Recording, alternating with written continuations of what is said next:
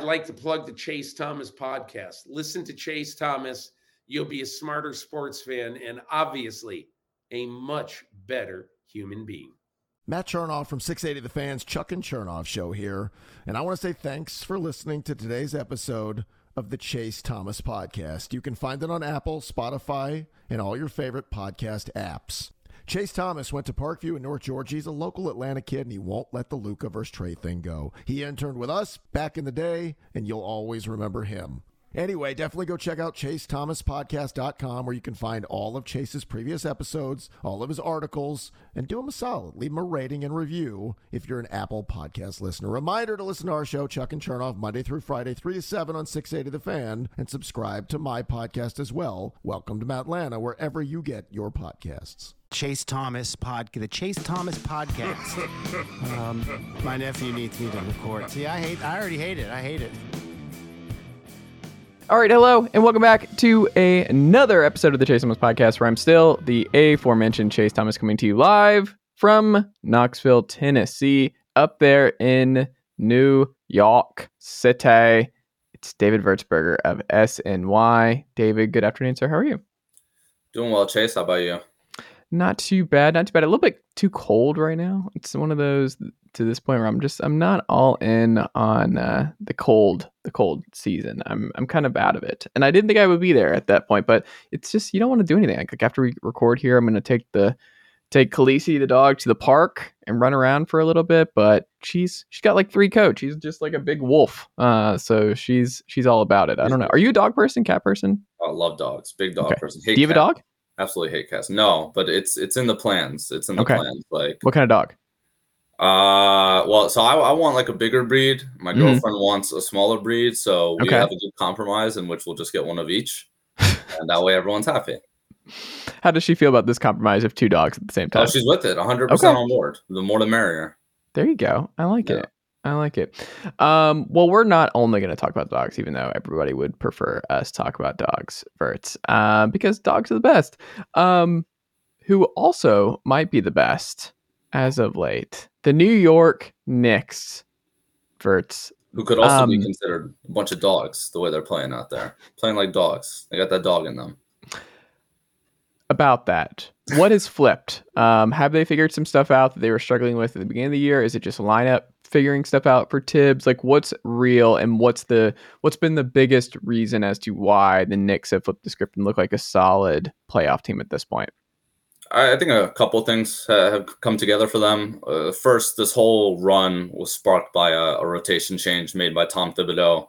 Uh, a lot of fans will argue that it's been some changes that had to have happened for a long time, Mhm. uh, but essentially he he really shortened the rotation down and and kept it to young guys that'll defend their butts off for the whole game, more or less.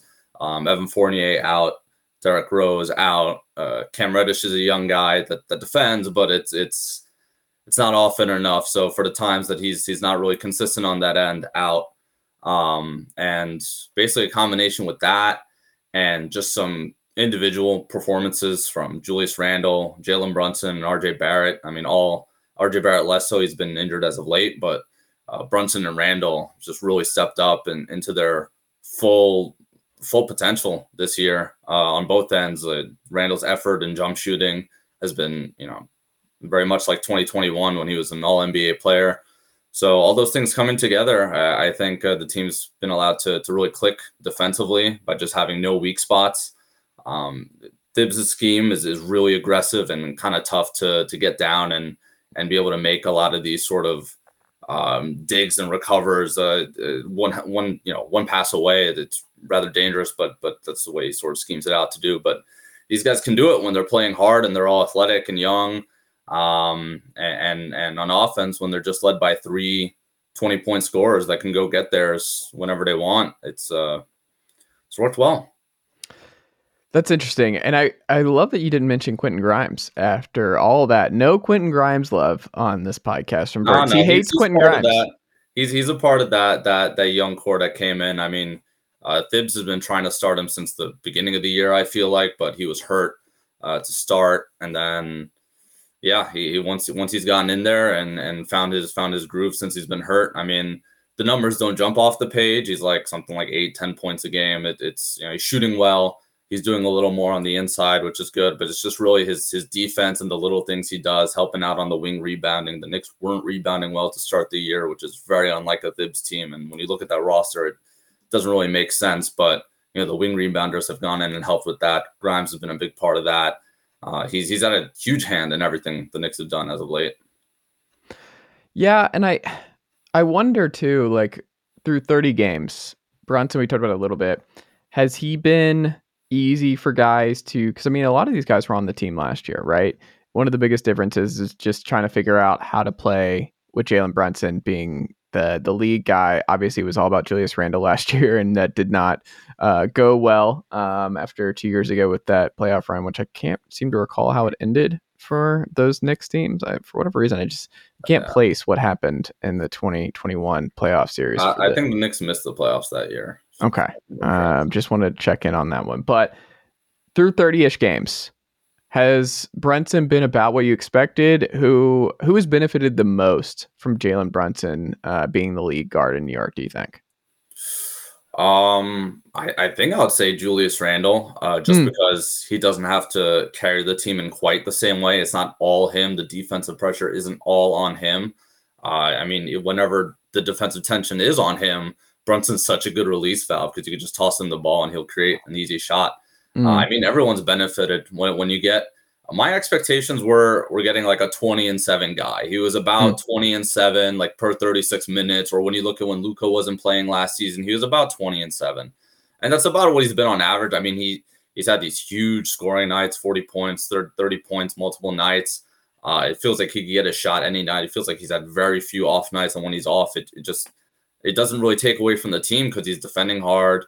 He's he's playmaking very well. Like people didn't think of him as a playmaker, but he's like very much a floor general, knows how to pace an offense, knows how to get guys their shots, knows when to sort of get away from the ball where he's comfortable because he's done that with Luka and he can spot up really well. Um, and he can move without the ball really well. So it's kind of been a seamless fit. Uh, he's just he's outperformed my expectations really. I said 20 and 7, but it's been like a really consistent 20 and 7 and big scoring nights and and the entire clutch offense, whenever it's effective, basically just runs around him. So it, I didn't think all star right out of the gates, you know, joining the Knicks, but he's he's played like an all star right now. What do you think's the hardest thing for teams to figure out uh, with Brunson in, in clutch time?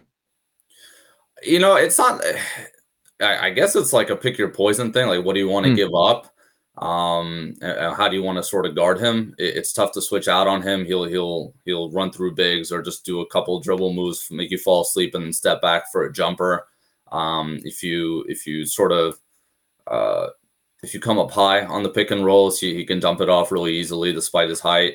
Uh, if you play under, he's, he's his pull up jumpers come a long way from where it started this season. That was a concern coming in, and, and he he wasn't really connecting on those because that wasn't really a shot he looked for in Dallas. And now now it's a big part of his game, and he's he's connecting on them, which made him a lot more dangerous. So uh, it's tough. I mean, the problem with the Knicks offense late in games is that uh, they don't really like to run a whole lot of, uh, sets or, or, actions or or get super creative there, especially after timeouts. You'd wish there's like a little more.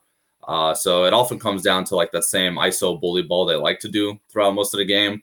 Uh, just the difference is Brunson is is so damn good and uh, it's a little tougher. It's a little tough to double him. You know, they they have they have weapons around him, uh, so he's he's been pretty effective there. Um, do you think this is a team that needs to make a big trade deadline deal? I would I would I would answer your question with a question. What what, what do you mean by need to do what? Like it, what's what's the what's the end goal being? What's the I I, I mean I forget that. i am going to circle it back. Yes, they should. Just because they have all this extra stuff on the roster, they need to get rid of anyway. Mm-hmm. I think they want to get off Fournier's contract. Uh, he's going to get paid through a couple more s- seasons, so he's he's not expiring. They might want that 18 million for something else this summer. Um, Cam Reddish. I mean, you traded a 1st mm-hmm. round pick and Kevin Knox for him. Is he just going to walk in free agency? You're not playing him. Doesn't sound like you're going to re-sign him sounds like they're going to deal him, but the return is like a second round pick or maybe two if they're lucky. So it needs it, it, depends on what their goals are. You know, I flirted with a lot of trade ideas where they can upgrade sort of around their three stars without giving up. Give me one of them. Uh, I think you can package maybe uh, Reddish and Toppin, maybe maybe Reddish, uh, Fournier and Rose, maybe Toppin, uh, Fournier and Rose, and just sort of get uh, maybe like a Tobias Harris if you throw in a pick. Uh, Mm. maybe I don't know if Philly's trying to move on for him, but that's a name that's been brought up. There are smaller trades. I think if Portland continues falling off and maybe they want to do a maybe they want to get a little younger, maybe they want to do a, a one for two trade, maybe Josh Hart for like Obi and Cam Reddish. I think that's interesting. I don't know if they'd want to do that, but there, there's stuff out there. Um, you can you can have these sort of marginal little upgrades, and and I think if they play it smart and don't rush into anything and and and wait out the other buyers, maybe they can find something, maybe a Jae Crowder. But how much does that really move the needle? I mean, I think it's fine if you're getting rid of people that guys that aren't really in the rotation. Um, but if you're going into giving up assets, you have to weigh that versus what about the big trade that comes down the line. With the Knicks, it always comes down to what stars available. Like if Zach is Zach LaVine going to be, be available in February? Because then all this other talk goes out the window. The Knicks are going to throw every pick at Zach LaVine and, and, and try and get him. Well, we'll talk about Zach LaVine in a second. I also just kind of shiver a little bit at the possibility of Zach Levine and uh, Jalen Brunson backcourt defensively. That doesn't feel like something Thibs uh, very much wants uh, to build around. Maybe that's a, a difference between what management might be interested in and what the coaching staff might want. Um, who are the young guys on the outs? Because we haven't mentioned Immanuel Quickley to this point. Um, Obi Toppin, you mentioned a little bit. Who, I mean, Cam Reddish, I think, I mean, look, me selling my Cam Reddish stock uh, was was tough. Um, obviously, the the big part of the Luka trade was oh the number ten and uh, what Cam Reddish will be along with Trae Young was a big part of that trade and uh, did not get anything. Kevin Knox did not play very long or play very well for the Hawks when he was a member of uh, this franchise back here. But I'm curious, like who are the young guys on the outs? Is it still Quickley? Is he just not going to get the playing time necessary to develop and uh, be worthy to kind of keep as a core piece? Is Obi Toppin getting to the point where he is just kind of like, all right, let's see if we can get a better end who can help more of our win now guys with Randle and uh, and Brunson, or do you think he's a part of it? Who who are the young guys in the outs? Well, Reddish is an easy mention just because Mm. he's out of the rotation right now, and he uh, he's he's very likely going to be traded by February, so he he's on the outs. Um, you know, Jericho Sims, Miles McBride, these sort of guys that are fringe rotation. McBride's been in the rotation as of late. I think the Knicks are going to hold on to them just because they're super cost controlled. They're second round picks. They're they're playing very well uh, for the value you usually get out of second round picks. So I think those guys are safe. Um, you know, RJ Barrett, I think, is obviously here to stay for for at least the time being, unless something crazy pops up. Uh, I think who are the, at the end of the day talking about as, as potentially being traded outside of Reddish are going to be Quickley and Obi. Now, Hmm. Quickley started uh, a, a lot recently with uh, RJ Barrett being out, and Quickley has done really well. Uh, He shot the ball a lot better. He's defending. He he, he picks his spots well. Uh, he's just played really good ball. And if the Knicks are willing to pay him, uh, he, he's, his rookie contract expires next summer. Uh, then they should definitely keep him on. They, they shouldn't look to trade him. Uh, the asking price sounds like it includes an unprotected first along with whatever else. I think giving him up just for that uh, would be pretty silly. I think he's a very nice piece, even if Brunson stays. No matter the team construction, Quickley he's just like a solid plug and play guy. Um, and people think of him as just spark plug scorer. He's a lot more than that. He's a defender. He's a passer. He does a lot of really smart and, and sound things on the court. I, I think he's safe. I think it'd be silly if they traded him. Uh, now Obi Toppin is another story. So he's been hurt. Hmm. He just came back recently. Um, ever since he's been a Knick, there's been this friction. Him and Randle at the power forward position. These two are power forwards. Thibs isn't playing either of them at the center. Sometimes he'll do it. He'll eventually stray away from it. He, he doesn't care to do it. The defense isn't sharp enough with with those two in in the front court. Um, so what do we do, right? And it's been trade Randle, trade Obi. It's been these two parties, right? Uh, and right now, I mean, Randle's just he, he- two of the last three years now, if you count the season as a full year. Two of the last three years, he's been a, a legitimate all star, legitimate start, like really, really good player. No, you can complain about certain parts of his game. You can complain, oh, he's not our number one guy. You can complain, how far are we going with him? What are he's been a really, really good player, solid player. Obi Toppin slowly developed. You know, he's not as he's not as young, and some people might think. You know, I think he's like 25, 24, 25. Um, he's slowly developing. He looks good this year. Three point shots falling, but uh, the defense has been a little spotty still. And I think once again, he's struggling to find minutes under Julius Randle, and it's not fair to him.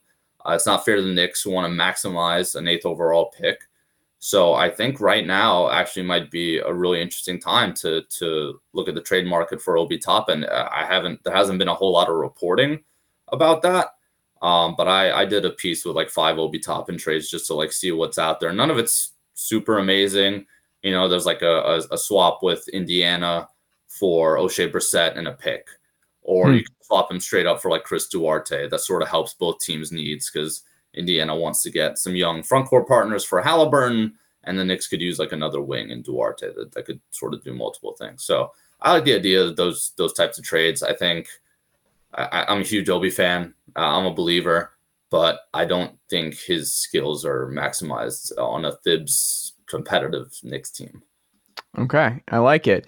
Um, the Suns, something that we don't like here, uh, trending in the wrong direction. Um, I, uh, how worried are you about where the Suns are at with injuries and relying on DeAndre Ayton to keep this thing afloat at the moment? Uh, I'm not incredibly worried, just just because if you consider their their young core, and if you, I mean, you can't really assume that no one's going to want out of there, especially because the the whole Ayton situation and and you know stars are so fickle in today's NBA. You just don't know, right? Mm. So, uh, uh, you know, you look at their relative age: Ayton, Booker, uh, Bridges, Johnson. They just have a young, really solid core that can be a, a strong playoff team for a while. And you look at their record now and you start to question, but uh, uh, I need to pull up and actually check. But how much of these losses are coming with Devin Booker out?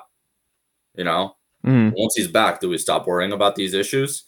Um, so I don't know. I'm not super worried about them in the long term. Short term, uh, even short term competitiveness. I mean, look again, Booker's hurt. The West is wide open. No one looks like a juggernaut in the West. Maybe say for I don't know, like your personal opinion, you might have like a Denver or or a Memphis, but all these teams are beatable. Uh, I don't think you have to be too worried if you're a Suns fan. Uh, I think you need to trade Jae Crowder, get something back for him. I think you need to make some moves to upgrade the depth, maybe. But no, no panic, no panic yet. It's just not great that you look through like the best five man lineups across the league and just you're not finding Phoenix anywhere on it. And the Phoenix lineup that's played the most together this year, the five man, because Jae Crowder obviously has not been uh, a factor here. Cam Payne, uh, Devin Booker, Mikal Bridges, Torrey Craig, and DeAndre Ayton have played uh, 491 possessions with one another, and they're minus 0.4 possessions uh, per 100. They're negative. Like you look through it and you're like, I don't know, man. Like this usage is still super high for Booker. Uh, DeAndre Ayton, obviously, I don't think wanted to come back here um, based on how last season ended. And it's like they haven't really switched anything for the roles. Like Crowder's been out, Paul's been banged up, obviously, but his usage is still right at 21, which is uh, super low for what you're paying uh, somebody like DeAndre Ayton. I don't know. I think the Suns still have some more stuff. I also just. I don't know what they're going to get back for Jae Crowder. Mikal Bridges, I think, is being stretched a little bit too thin here. Yeah. Um, I don't know. There's just I, I have some questions about how this if they can all get on the same page at the right time, and I'm just kind of concerned about the lineups for them. Yeah, there's definitely cause for concern. I mean, I wouldn't I wouldn't have them in my uh in my contenders bracket right now to be sure. No. But but uh, that can always change. And and I point to the youth again because like what happens next year if Mikal Bridges comes out and he's like a legit 20 point scorer? Like he's he makes us he makes a leap in offensive creation mm. and offensive ability. Like suddenly a lot of these problems don't look so bad, right? They, they go away a little bit. The Chris Paul issue goes away a little bit.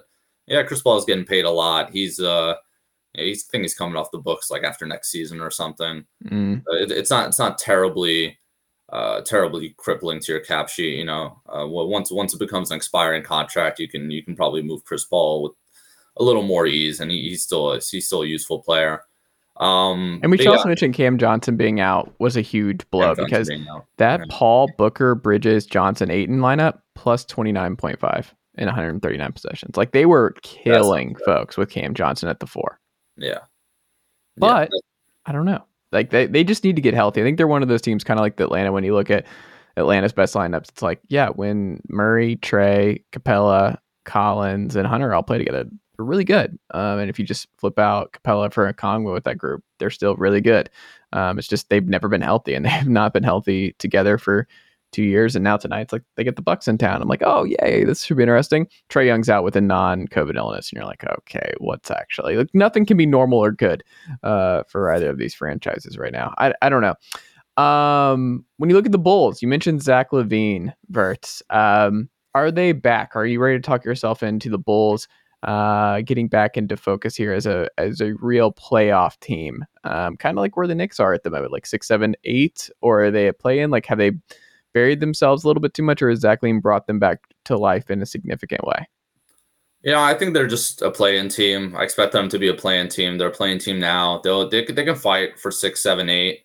Uh, I mean, seven and eight is the plan. So mm. uh, I, I think they're I think they're in that range. You know, six will be a little tougher, but I don't think they're that far behind the Knicks actually.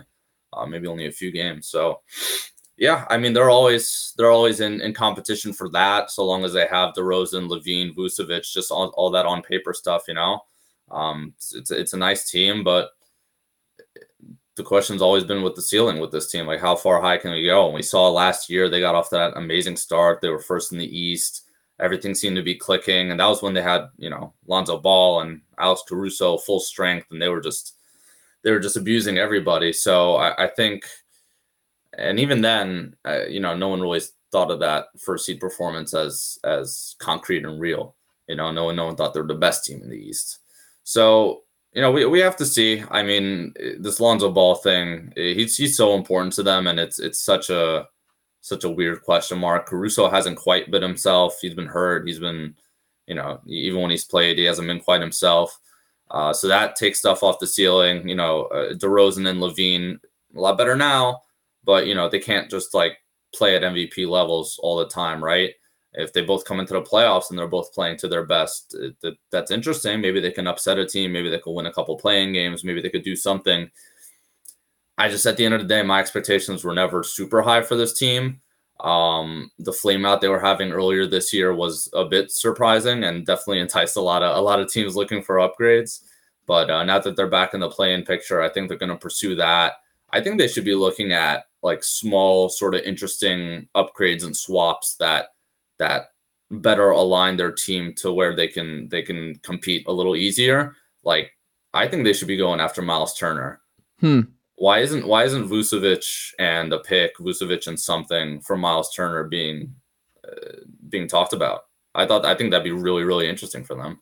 Probably because the it feels like the Pacers just want to keep Miles Turner, right? Yeah, at this point, yeah, it, it sounds like they just they just want to at this point.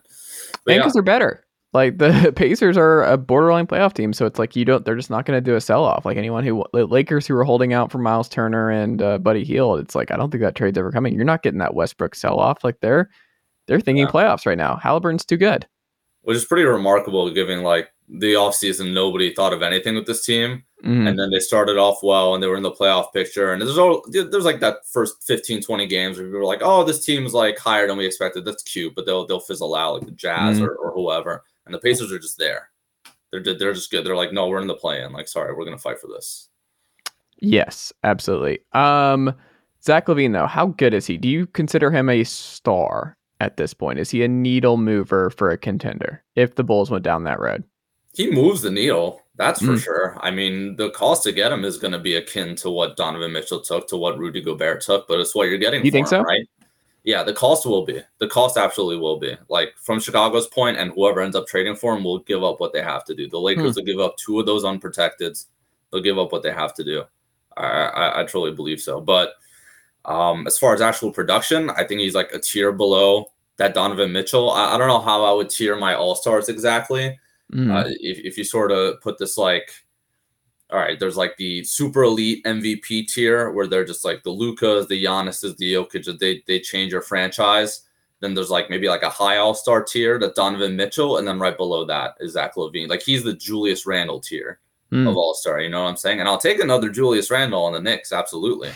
Uh, I I would take him on the Lakers. I would take him on anybody uh, because Zach LaVine too, especially. I think he's I, I think he's a he he he fit he fits well in theory with other like star teams. Mm. Uh, I think because he, he's such a good shooter, he's able to attack in space very well. I think he could be a really good off ball player.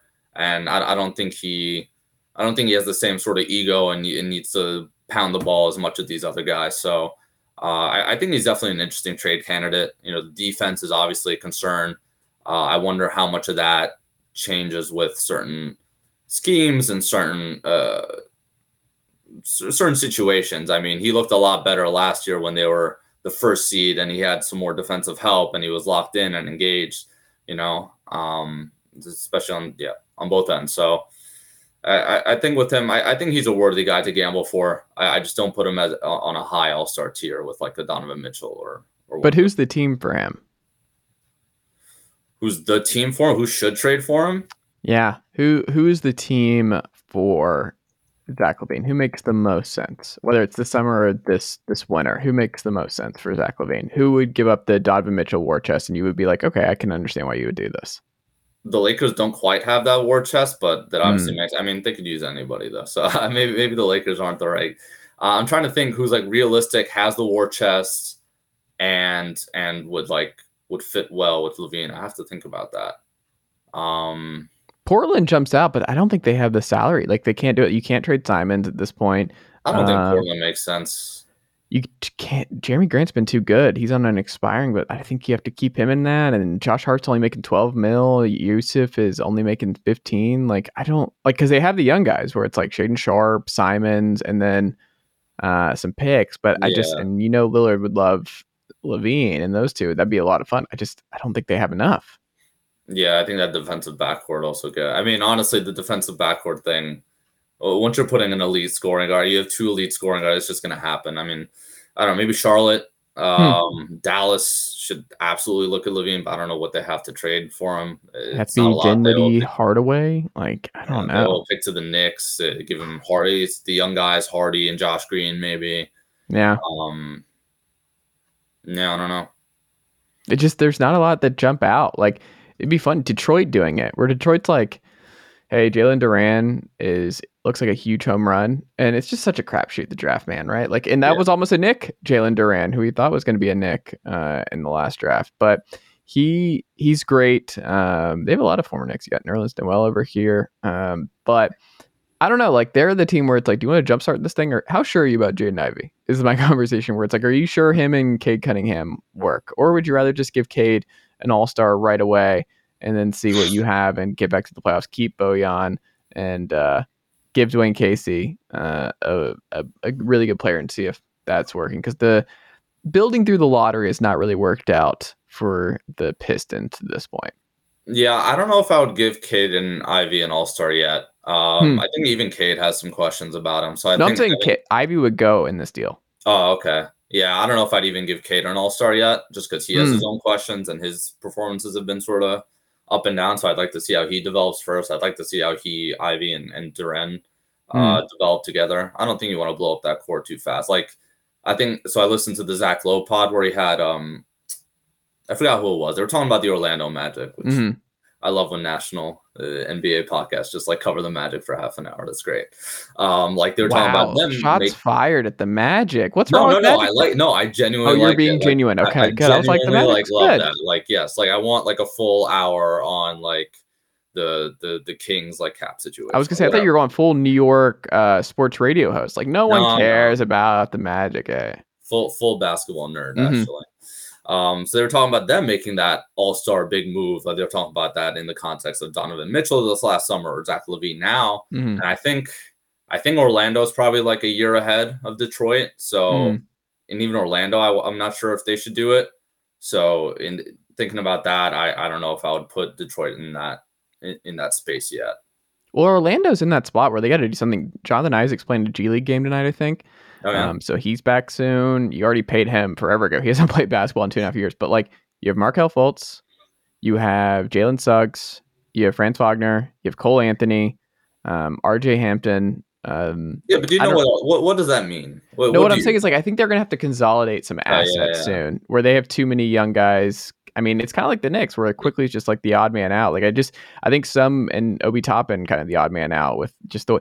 It's just you cannot only build through the draft and when you've been in the lottery for as long as they have it's like you're running out of room um, Yeah. for a lot of these guys and you have to kind of consolidate a little bit the magic are nearing that point of consolidation to get back in the playoffs Yeah, you can't pay and play all these guys, right? And, Mhm. and I understand that. And when these trades come up, like if you're the Knicks and this Donovan Mitchell thing comes up and, and you Mhm. miss that opportunity and you see what he's doing in Cleveland, you know, that's obviously something to think about when you when you can have that that level of talent and what it does for your franchise. But you also have to be ready. Cleveland's ready.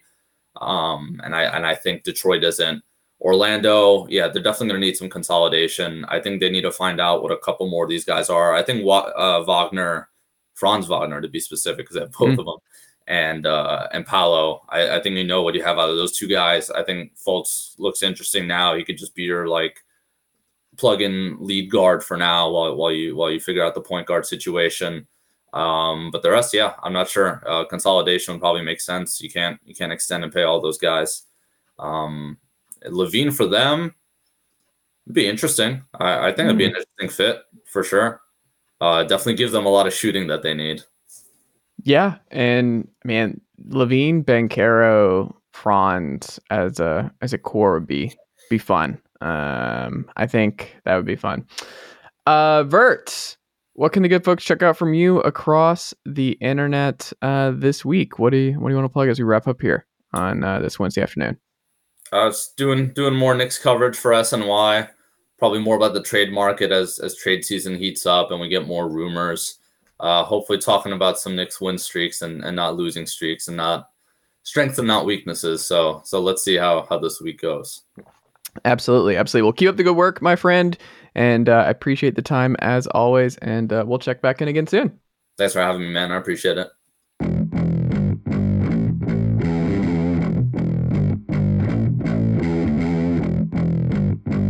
All right, we're back here on the Chase Thomas podcast where I'm still the aforementioned Chase Thomas coming to you live from Knoxville, Tennessee.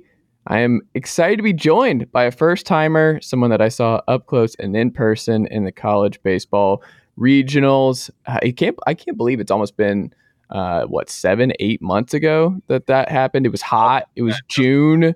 Uh, it was a very different time, but you know, baseball season's right around the corner, and I don't know if a lot of people are ready for this, but we're a month out just about and coach vazquez is here the alabama state head men's baseball coach coach good afternoon sir how are you I'm doing good. Thank you for having me. I mean, I'm uh you know, things are good, family good. We're excited to to to get going. Uh like uh my club, we had a good fall. Um, you know, we uh just trying to uh get ahead of a few things as uh probably every head coach is and and, and coaching staff in the nation, but we're moving, we're moving along and then our guys, everybody's back, everybody's ready to go and and everybody came back healthy and you know we got some some positive things going on so i i'm excited how important are the fall games? I know tennessee played a couple and different schools play a different uh, a couple. Just kind of work in new transfers and just see what you got with young guys and just see how guys have uh, kept up with everything over the off season. How important are fall games for you? Do you really decipher yeah. I think it was one of the most uh, influential decisions as far as with the ncaa allowing us Mm.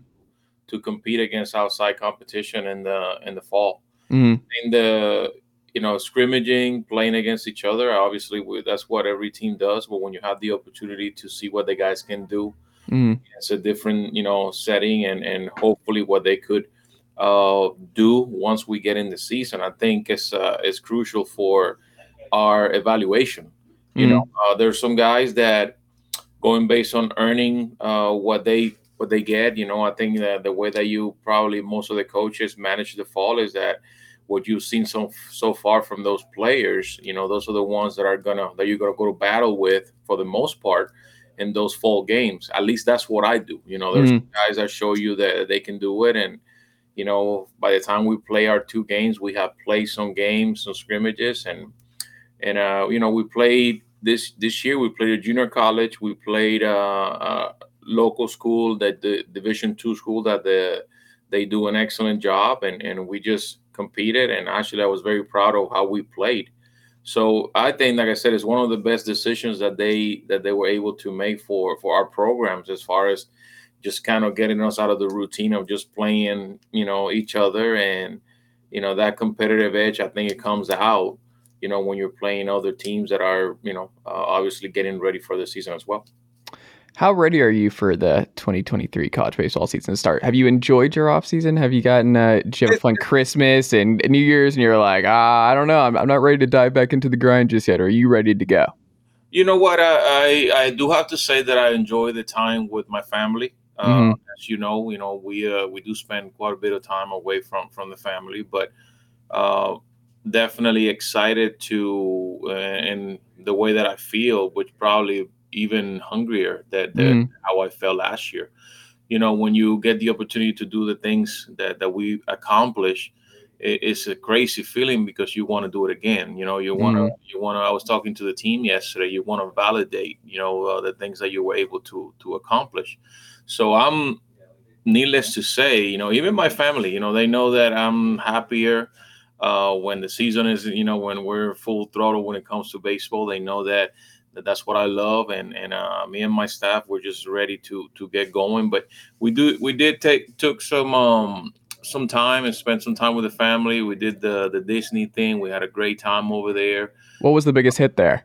What do the kids love the most at Uh, Disney? Well, I you know what I have a I have a 17 year old Mm. uh, senior in high school, um, and I have a 15 year old. So we Okay. we met with uh with her family, you know, her parents, and we had a great time down in Disney. The weather was great, Mhm. and uh, you know we had Christmas just at home, and I mean it was a good off season. And like I said, just making sure that our, our guys are were continue to work even when the we were not with them every day. But it, it's exciting to to be back and to see everybody, and obviously to be on the field with them getting ready is uh, I think is the best part for probably every coach in the nation. How do you recharge in the off season? Do you have a, a strategy that you use with the grind and like once you finished up uh, the regionals this past year? Is there something that you do, kind of a routine to to make sure you're recharged, so you're ready to go to jump right back into it at this point next in the following year? No, you know what? Uh, for for years, I think uh, as far as recharging, in a, in a way, it becomes a little stressful this summer because you know that obviously we go from playing to evaluating talent, and and at that point, after having uh, a good year, you want to, as I said, you want to make sure that you're uh, putting a team together that you feel that they can do it again. You know, if you Mhm. was just average, then obviously it's a lot of thinking and what do we need uh, in order to get to that level. So, you know, uh, as far as how do I recharge, I, you know, I do certain things. I, uh, like I said, I hang out with the family. I'm able to to go out and and uh, recruiting is still a passion of mine. And and you know, uh, even though I don't go out as much as I uh, used to, Mm. it's still something that I enjoy and just continue to meet people, watch baseball, and, and enjoy those hot summers in different places. As you know, everybody, you know, goes to different places and it's 110 degrees watching Yeah. baseball. But I, that, that's a way for me to, you know, just staying in, involved in the game and and and, uh, and watching and meeting people and, and going to the things that that that I love, which is you know staying involved in, in the game. What's been the biggest thing you've learned about yourself since becoming uh, the Alabama State manager? Wow, that's a good. You know what? I, I never thought about that. That what I have learned about myself is how to probably control my emotions Hmm. and not react uh, to certain things that may uh, push us to to not the limit, but and where we can um, react out of emotions. You know, and I, I've learned that that I need to be a listener. Uh, Mhm. That I need to um, just think things through. You know, prior to making decisions, I need to. I learned that I that I feel that I'm a good communicator. You know, Mhm. I, I learned that, and and that's how I try to solve a lot of the the problems and make sure that I pay attention, continue to pay attention to details. You know, uh, in order for us to, you know, the to continue to to elevate the program, you know, we have to understand, you know, uh, how the game is evolving, how everything is happening. I mean, there's a lot of things going on, but I I I learned that you gotta you gotta keep up.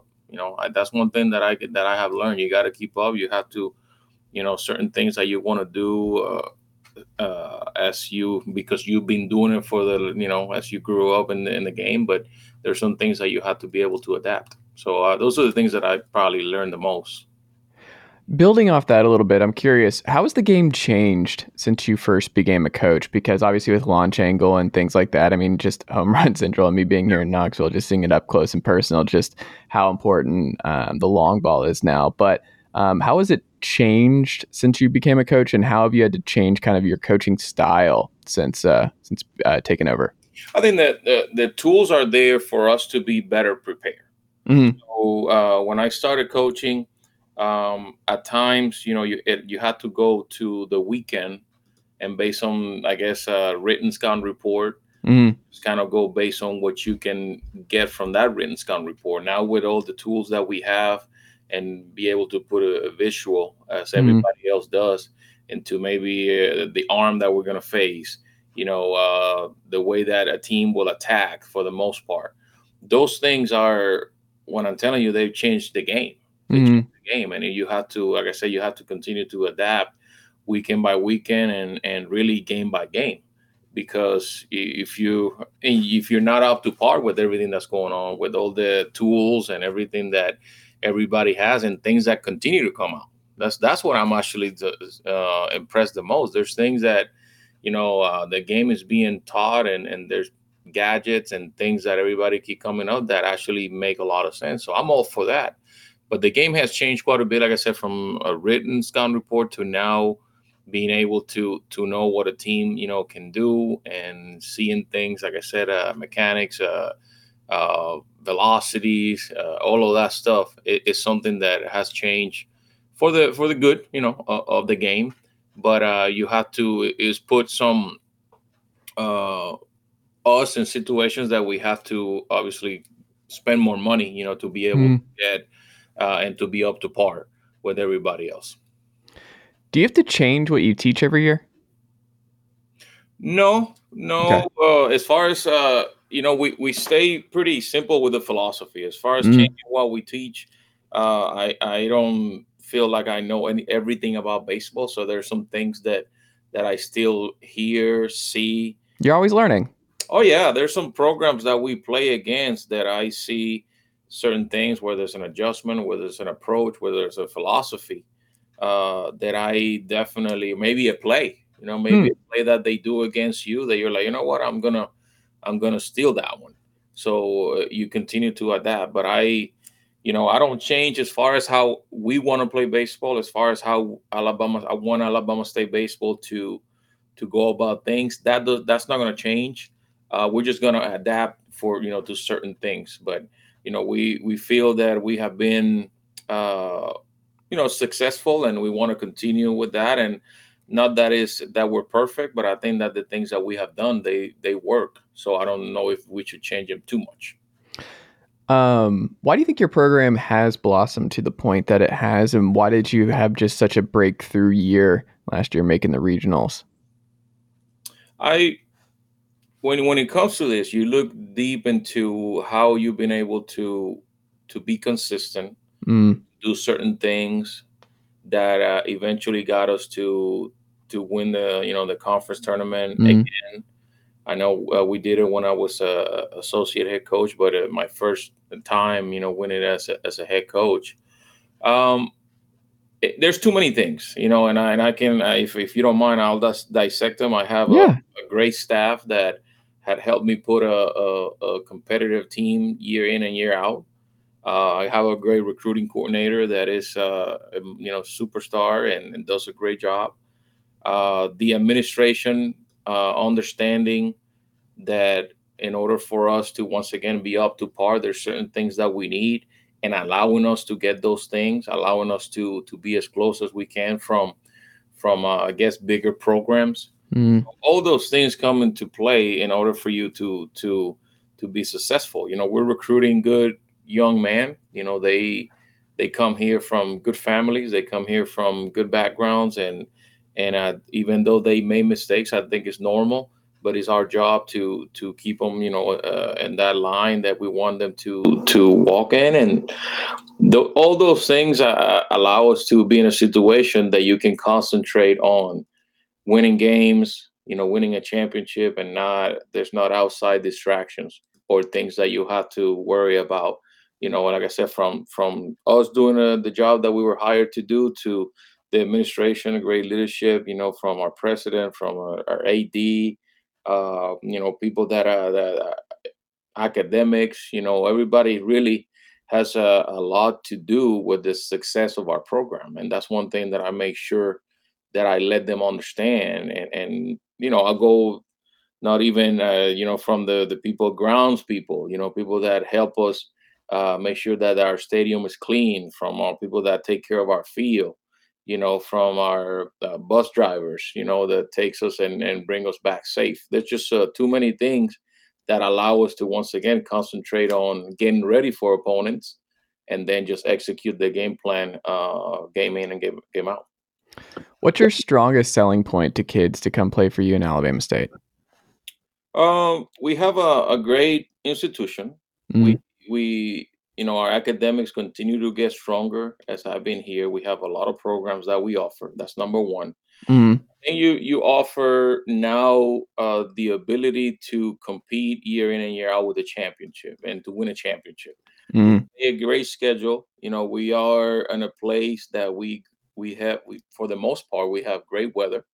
You know, we're able to to be outside the entire year. You know, we don't have uh I guess a problem maybe a couple of days that is uh 20 maybe 15 degrees and you were actually still could be out there, but maybe it's not the the smartest to just you know continue to to be outside. So, but I think the the ability once again the, the way that our program is we have everything that that we that we need in order for us Mm. to succeed you know we have facilities we have the way we travel the way we eat the way we compete the way we dress you know the way that uh that a division one program should be so we have a, we have some things that uh you know, uh, as we continue, we got to continue to evolve. We got to continue to to get better, and hopefully, uh, we add some more so we can, you know, keep up with everybody else.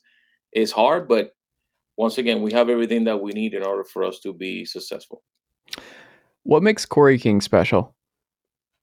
Uh, just he um knows who he is as a player.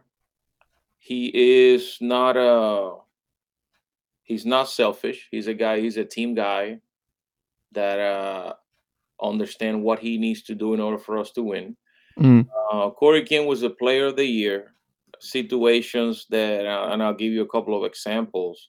Situations where I probably could have just allowed him to take over games and and I felt that at that time even though he was having a great year he needed to put a bump down or something you know maybe hit and run or take a pitch on a 2-0 pitch and things like that never once we complained never once gave me attitude never he's just such a team guy that is awesome to see guys like that even in the championship game Mm. know if you were able to, you know, but I'll go back. We had an opportunity on the, I think it was in the 11th inning.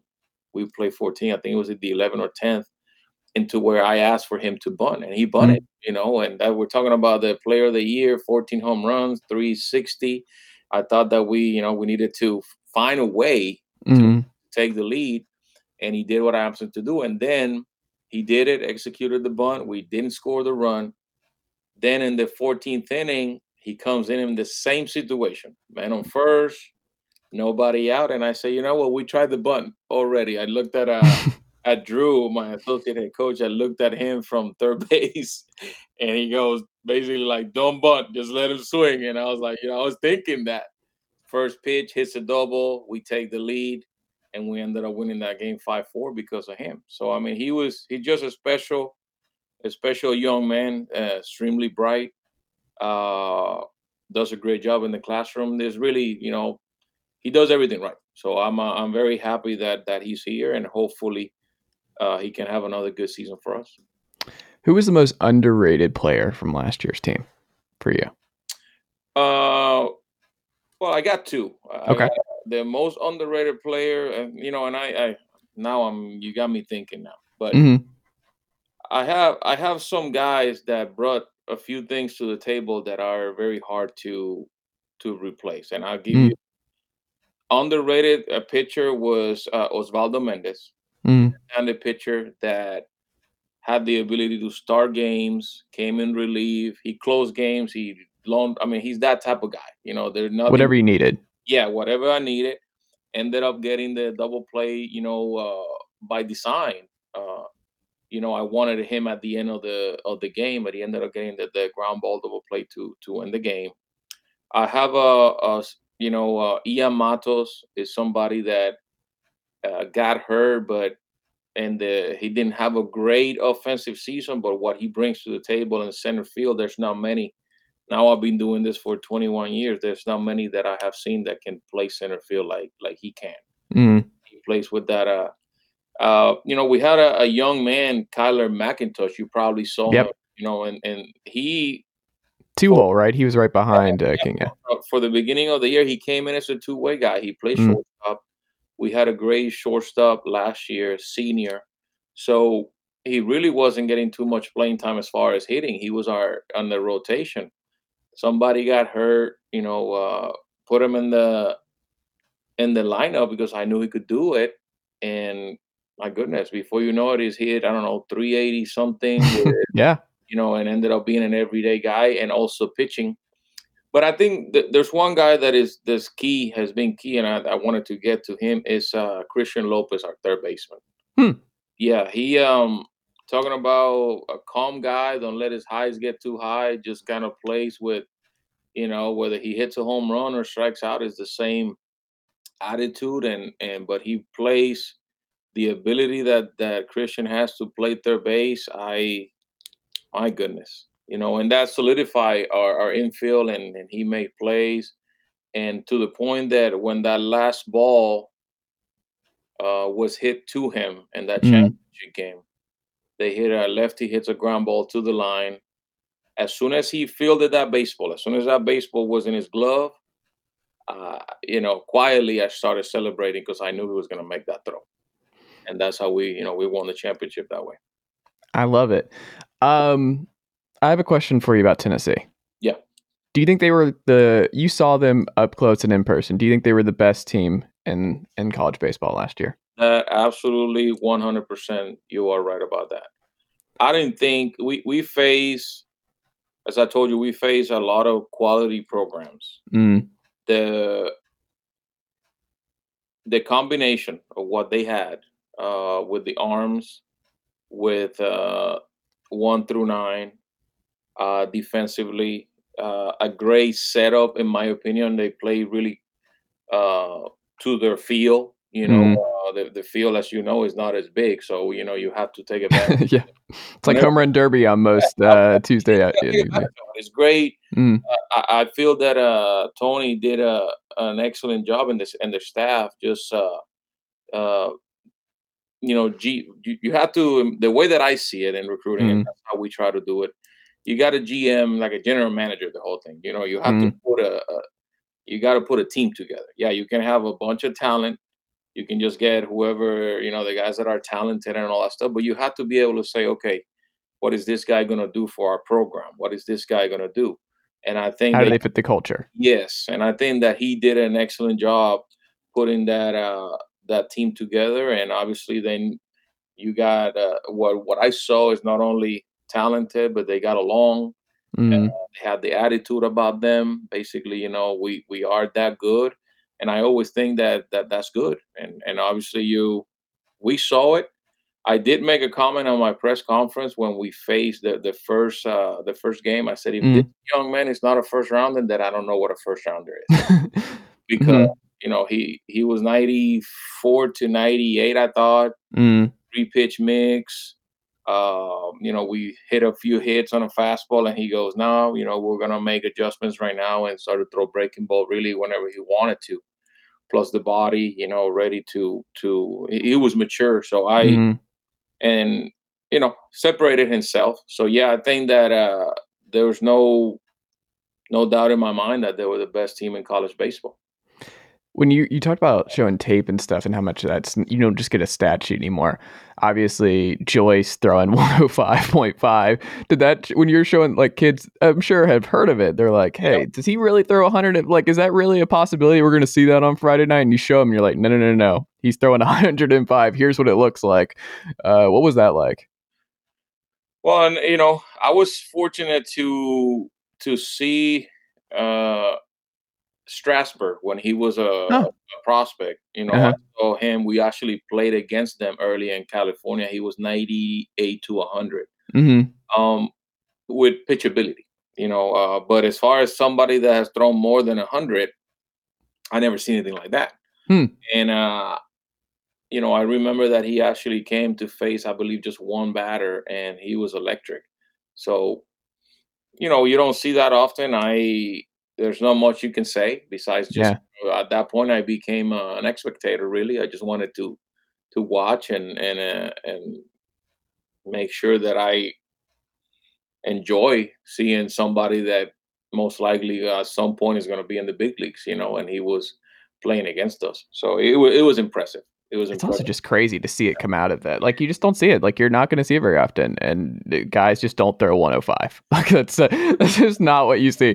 So I just always felt bad throughout the year of uh, these poor hitters. Like I mean Corey King, whoever. It's like you're better. It's just different. matter. You're not ready for that. You don't. No, you can't. Nobody practices that. You know, you, How do you? can No. go, you can go 90. You can set the machine 92, 95, things like Mm. that. But you don't. You don't set the machine at 105. Yeah. So it's tough. It's tough to mimic that. You know, and to get ready for that. So yeah, it, it was. It was fun. You know, it was fun to see him do that. I like it. Um, what's going to look different, or I guess the most different from this year's Alabama State uh, Alabama State team from last year's? What do you think is going to be the biggest change? I think the biggest change, uh, you know, we're we're gonna miss. Um, you know, Breon Puller was a senior last year. He started that that game against Tennessee. He was outstanding for Mm. us. So the uh, you know, true number one guy that competed every time that that uh that came out there, whether he had his best stuff or not, he was a guy that you knew was gonna keep you in the game. I think we're gonna miss uh Breon, but Mm. then again, it happens every year. You know, you lose guys, whether it's to graduation, whether it's to uh, um, being uh, drafted or just being done playing baseball. You know, but uh, some other guys are gonna have to step up. We have uh, right now we have a group that I feel that is gonna be extremely competitive on the mound. Uh, there's some things that is still got to be played out in this next 35 days. You know, as far as uh, uh, who's gonna you know start the season. I think when when we came in with Breon last year, we knew that we had a, a number one. So you Mhm. knew I knew 35 days ahead who was gonna start that first game. You know, I think right now I have a, a bunch of guys that are battling that have the ability, but I still need to see certain things to see who's gonna be the leader of the of the pitching staff. I like it. Um, do, are you a New Year's resolution guy? Did you have any New Year's resolutions as a coach that you got for this year? Uh, I, more of a goals type of guy. Okay. You know, I, I guess a resolution. I'm more of a goals. I would love to to. I think consistency and everything that that we do is is key for me. I use that word quite a bit. Uh, like I said, I want to be able to concentrate on on February 17th right now. Uh, Mm. My mind is not on anything else. You know, my mind is to to get the guys ready uh, along with my staff and just concentrate on on that first day. And then one that once that first day is is over with, then we'll concentrate on the doubleheader that we have the next day. So I would love to goals. You know, I would love for for our program to to get close to to if we can to the 40 win mark. I think that will be a remarkable uh, accomplishment. You know, for for the guys, and you know, winning. Uh, I compare winning to to you know to a lot of things, but winning is like uh, money. When you have some, you want more. Mm. You know, and when you uh, when you win, you know, obviously you you want to be able to continue to to uh, do the things that you did and maybe some adjustments to hopefully uh, be in that situation again because it's fun. You know, You want to host a regional this year? Oh well, um, my goodness, that would Mhm. be wow, that would be outstanding. That would be outstanding. But I, I would like to, like I said, winning winning forty games. I think is something that uh that we could do, but we just Mhm. have to be consistent throughout. You know, and everybody goes through their ups and downs in the season. But in order for us to accomplish that, you know, we we have the, you know, our our goal is to to win the division uh and uh, to get into a regional again. I love it. Coach, how did the good folks support your program down there in Montgomery, Alabama this season leading up? We're 37 days away from the first Hornets baseball game. How did the good folks support you and what you've got going on down here? Very good. Very good. I have, uh, you know, a little bit um, at the beginning when it's a little cold. Mhm. You know, we have we might have uh people that may just watch it online. Mhm. But no, uh, go out in person, folks. Eh, Go out because you're going to be hot and you're going to be complaining in May about how hot it is. Like, just go ahead and enjoy it now. It won't be like that for long. Very true. No, but we have we have a great uh, fan base. We Montgomery is a is a baseball town. hmm Uh, I think I want to believe that, uh, and I know, but but our, our fans and our administration, along with you know with our alumni, are very proud of what we have accomplished. So I Mhm. know we do have their support, and uh, you know even though we do great uh, as far as people coming in, that there's you know you can always have more because it, uh, one of the things that I notice, obviously, and and you know this, is at, the, at our level, at the end of the day, is 18 to 22 year olds, you know, playing. hmm Uh, when you have that, uh, the ability to have uh, the home fan base, it, it definitely makes a difference. It makes a difference, and when we experience that at, at Tennessee, we have experienced that at other places. You know, whether it's Auburn, uh, places that average, I don't know, maybe four or five thousand people hmm when you get to the atmosphere uh, of a regional atmosphere, you know, one of the things that that we I know it doesn't happen all the time and where you're playing in front of three, five thousand people. Hmm So, you know, it might take you an inning or two to kind of get used to that. But that inning or two might be the the reason why, you know, you're not in the game. So, and I think that's uh, one of the big di- differences of, of uh, the programs like that, you know, as, as you know, Tennessee, LSU, Arkansas, places that uh, Mississippi State, Ole Miss, uh, places and where you're averaging, my goodness, close to ten thousand, maybe even more Mhm. game. You know, you get used to that, and and and that becomes part of of uh, the routine, and and uh, you have to be able to concentrate and and getting the job done, whether it's you know ten people or it's ten thousand. But it definitely helps when you have a lot of people there. I love it. Coach, this has been great. I very much enjoyed our conversation. I appreciate you making the time this afternoon. Uh, I wish you all the best this season, and I'm excited to see uh, what you've got going and building off last year's championship and uh, 40 games. I expect nothing less, Coach, and uh, we'll have to check back in again soon.